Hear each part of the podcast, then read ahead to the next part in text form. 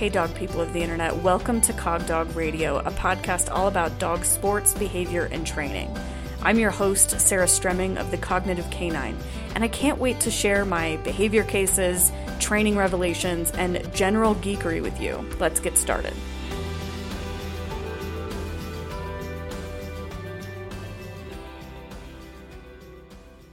If you've been in dog training for any length of time, you've probably heard somebody say, no one method works for all dogs, or this doesn't work for every dog. Or you've probably heard people say that something does work for every dog. And I want to talk about methods today and whether or not they do work for every dog or or what what all of these claims really mean. And so I need to start with defining the word method. So a method is defined as a systematic or established form of a procedure for accomplishing or approaching something. And defined that way, I'm going to say absolutely there are methods in dog training. And in fact, we should probably always be utilizing a method in dog training because if we're not, we're not using a systematic or established form of a procedure, then we're throwing spaghetti at the wall to see what sticks. And that kind of experimentation is perfectly fine when we're training our own dogs. But when we're taking somebody's money, it becomes less fine as far as I'm concerned. So we owe our clients efficacy, we owe our clients methods, we owe our clients systematic or established forms of procedures. That is definitely true. So if that's true, and somebody comes in and says, well, no one method works for all dogs, I always want to pose the question of, you know, then does that mean to you that method is defined really tightly? Are you then defining method as using a certain tool?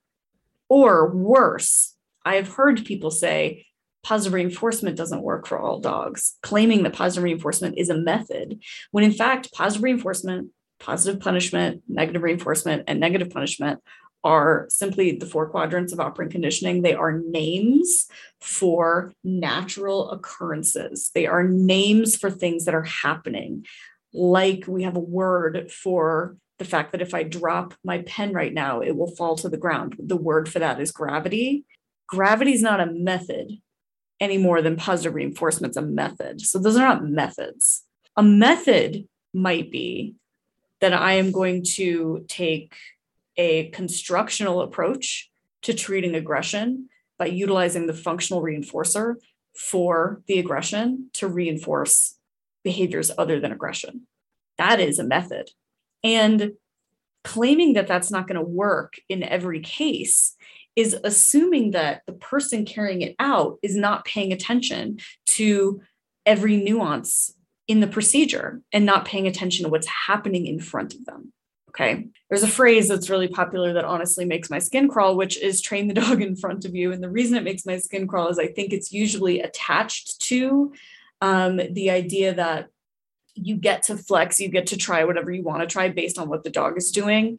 And again, I think we need to be more careful than that. I think we need to certainly always look at the dog that's in front of us, but also look at our history, the dog's history, and what happened yesterday, not just what happened today, and predict what's going to happen tomorrow and base everything that we do on that.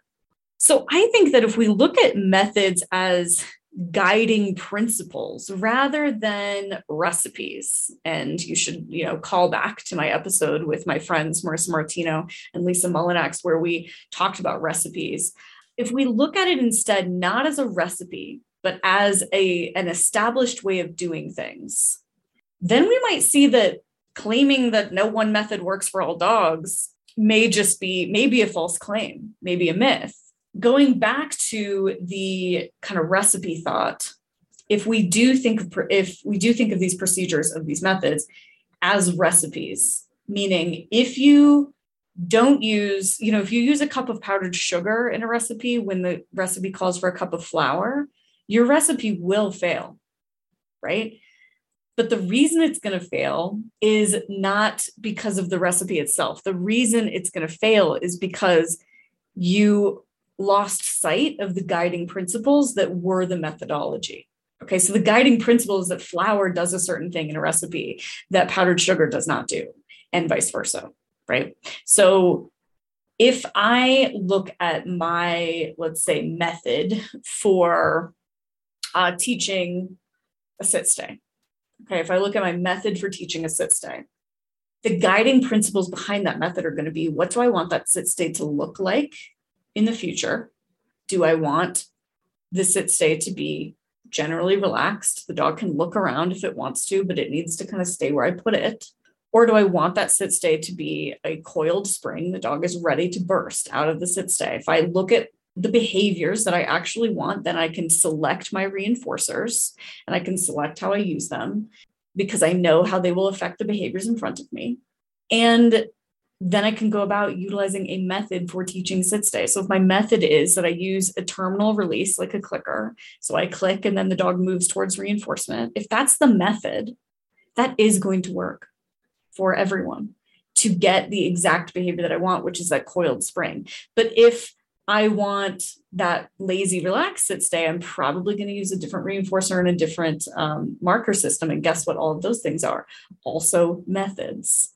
So when you look at a method as a recipe that you never waver on, because I'm using the same guiding principles for either way that I teach the sit stay, and I might teach a sit stay the exact same um, in both of these ways to the same dog to get two different results, then understand that all of these things are methods because all of these things are established forms of procedures and they are going to work all the time. So if you say, well, it didn't work on my dog, and so I chose to use a collar correction instead, it isn't actually the method that failed you.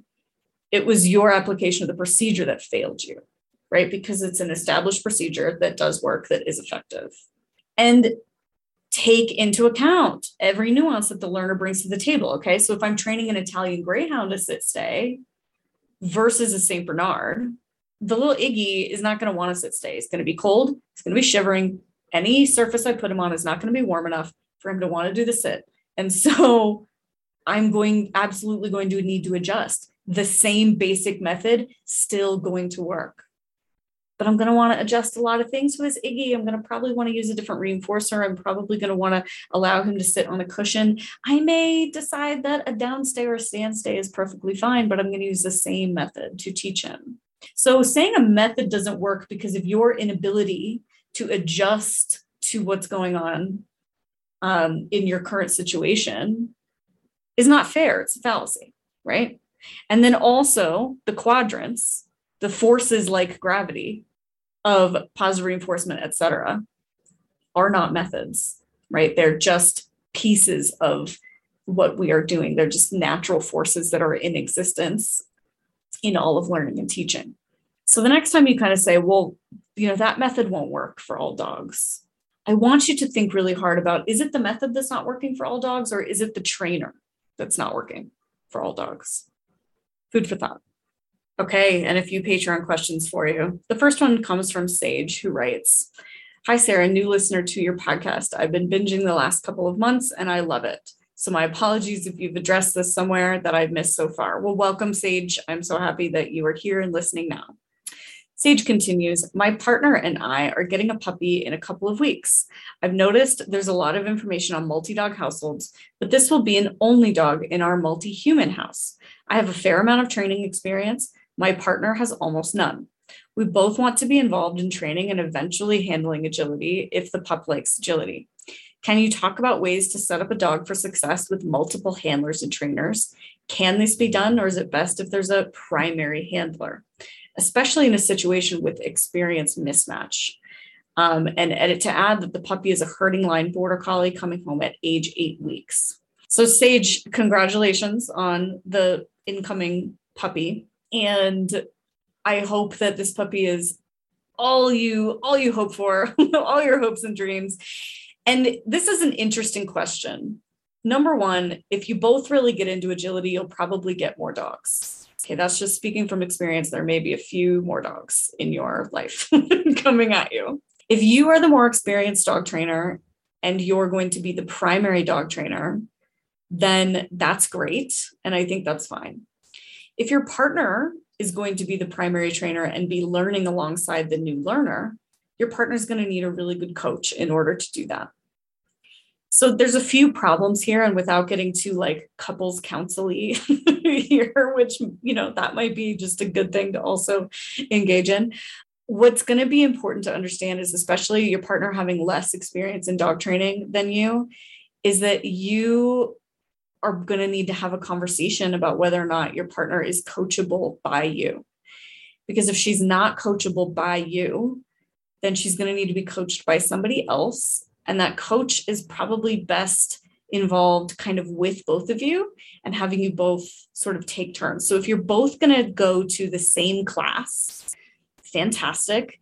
Um, take turns training the dog in the same class, but expect there to be some frustration and some feelings. I mean, there's just things are going to pop up here.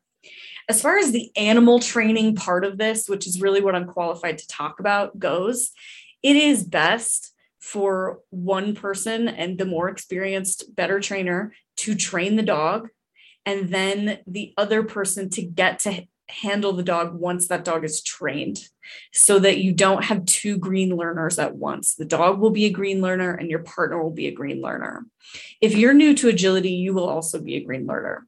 Um, and so one of there's going to be two green learners at, at one point or another. But ideally, you're both not green. So if you train the dog and then your partner gets to learn to handle the dog once the dog is trained, and then maybe you think about adding more dogs, that's probably best case scenario. Uh, good luck, Sage, and keep us posted.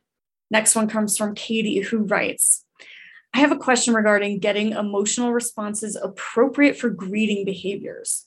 My Aussie has always struggled with being hypersocial. I over socialized to the extent of teaching her she got to say hello to everything as a puppy because I was worried about breed tendencies. Yet, impulse control has been hard after doing that. I've accidentally trained in what I've called the slingshot effect. I can get her, I can get and keep her attention on me for the most part before greeting people or dogs. Her stay wait is pretty fantastic. I have eye contact, quietness, and stillness, but there's an intensity I don't like. Then, when I release, she goes from zero to 100, often running up to whoever, whatever it is, in an over aroused state. It seems like I can only get her to completely ignore people or dogs, which she can in most scenarios, or having her crying, air jumping, and over the top for people, then sometimes rude and in your face to dogs. Is it an issue of timing, the release cue, something else? So, Katie, I think this is a problem that is more common than you might think, especially when you try to build stimulus control around high arousal behaviors. You usually don't remove the arousal from the behavior, you just add control to it. So, in the same sense that I want my dog to hold a sit stay in front of agility equipment, but I also want my dog to take agility equipment with major intensity. You have trained your dog to be able to ignore, but then also greet with insane intensity, right? So if this were my dog, I would just move into a strict no visiting situation. And you didn't tell me how old this dog is. So the dog may be too young to do that. They may still actually be needing some social socialization. So I want you to think about that. I don't know everything that's going on here. So I'm giving you kind of a blanket recommendation, which is to really, really practice not saying hi, to really, really practice being around people and other dogs and not saying hi, because your pendulum has swung really, really hard towards hypersociability. So we need to swing that pen- pendulum away from sociability and more towards neutrality. And I'd be doing a lot of reinforcing of just hanging out with me. And I probably wouldn't allow her to greet people for a long time. Um, often, this really hypersocial stuff towards people can turn into aggression as well. And that may feel impossible to you, but this place of intense conflict as the dog matures. So, if this dog is like a, a year, a year and a half, by the time the dog is two, two and a half, three, you might be seeing actual suspicion of people, actual get away from me of people. So, I would keep the dog around people but have them ignore the dog and do lots of reinforcing for the dog ignoring them. Okay, next one comes from Ariel, who writes I know you have a lot of episodes on puppies. I added a new puppy to my household this weekend and I'm feeling a little overwhelmed. I know this will pass and we will all get acclimated, but what are your tips or strategies for initially balancing puppy management, like keeping the puppy alive and harmony in the household with more structured training sessions for puppy and your adult dogs? And I admit to some paralysis based on not wanting to repeat what I feel may have been past puppy training mistakes. congrats on your puppy, Ariel. Number one, having a puppy is overwhelming. It's really hard. It's like having an infant. You're having you have an infant mammal in your care. It is a ton of work and it's really hard. So give yourself some grace and know that the only timeline that matters is yours. Okay. The first order of business with an infant puppy with a little baby is just to keep them alive, right? to keep them alive, work on house training, that sort of thing. And as the puppy starts to be ready for individual training sessions, you can incorporate them throughout your day. Now, if it's an issue of, I can't train the puppy because I can't put my adult dogs up, then what you need to be working on is confinement for everybody so that everybody can chill while you train one and not the others. And that's your kind of first order of business. But in general, I let puppies show me what they're ready for a lot of breeds don't mature um, even physically enough to do a lot of real training until they're 12 14 weeks of age or in the case of my border collie puppy Iggy, she's 13, but when she was a baby, she was ready to rock at eight weeks, could have learned anything. I mean, she was physically mature. She not, I mean, obviously she wasn't an adult, that kind of physically mature, but she was ready to go. And I had to kind of hold myself back from just training her everything all the time but yeah, your first order business is just house training and socializing and generally speaking, being a dog in the world. And then you can start to do the other stuff. And when you feel overwhelmed, just stop, address basic needs, and don't do anything else. Okay, next one comes from Mary, who writes Our 10 month old Kelpie girl likes to chase small dogs, but she's very good with her two older housemates, also Kelpies. She loves going to the dog park and plays beautifully there with dogs of various sizes. She defers to older, bigger, bossier dogs and follows rather than leads. Even with smaller dogs there, she has a bit of a chase, but not too close, and is soon distracted by whatever the more interesting dogs are up to. Back home on lead and otherwise, however, she's appalling with littler dogs, stands up on back legs, barking, etc. Also, cannot visit a small dog without poor Fluffy being rounded up somewhere whimpering in about 15 seconds what's to be done? I'm glad she's confident a confident girl but this is entirely inappropriate. I listened several times to your podcast about over arousal and the three strategies and i'm finding it difficult to apply to this problem. She can get bored doing dog tv with the trigger stimulus but only when she's not moving herself. Give her a fence to run on the outside of a small puppy enclosure for example and she would do that all day.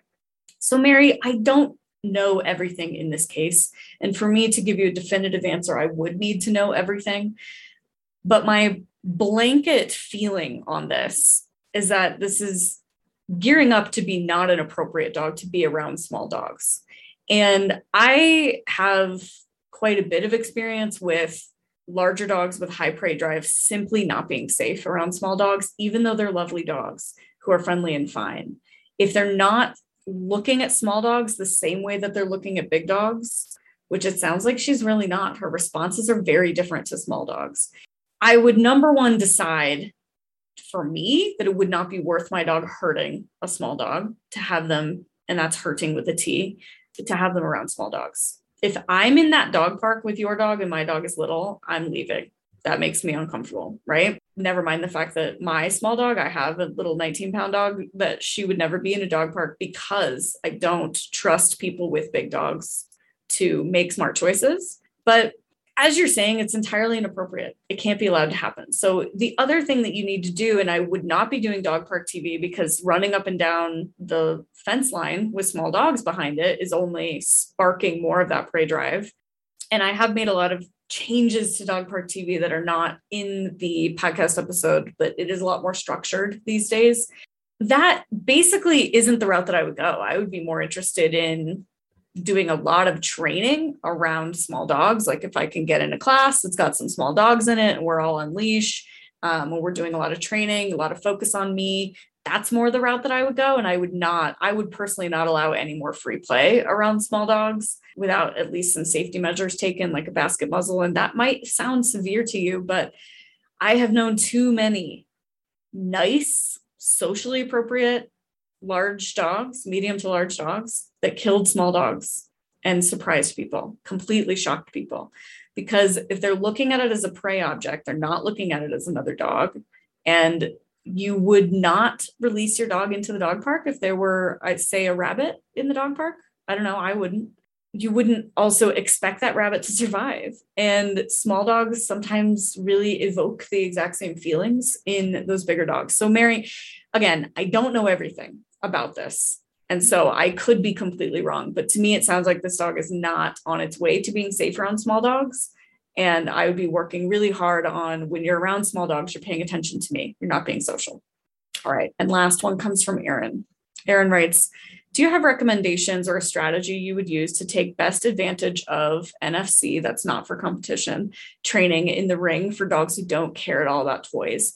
All I can think of is doing a few obstacles and then running out to a reinforcement stash. So, Aaron's talking about in the United States, we have a growing number of organizations that will offer you the ability to essentially do a training round. Um, and you, but the only reinforcer they allow in the training round is a toy.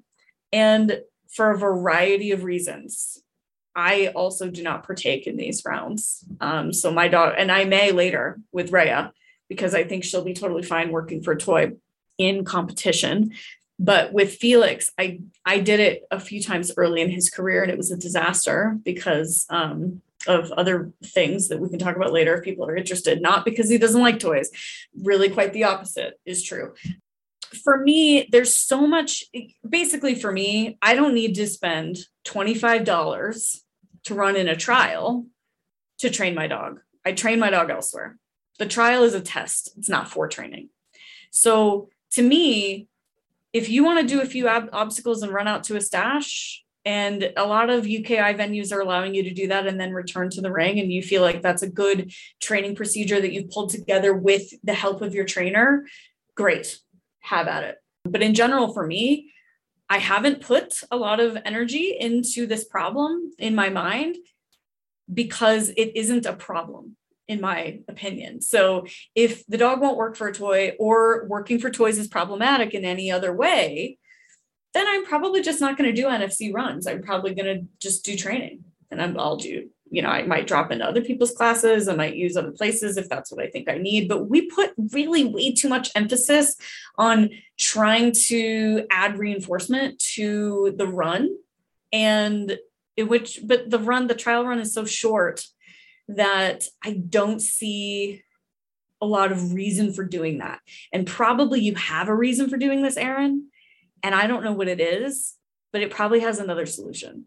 So I'm sorry, that's probably a terrible answer and not the one you wanted, but I hope that it's helpful for you. Thanks you all for listening. We'll catch you next week.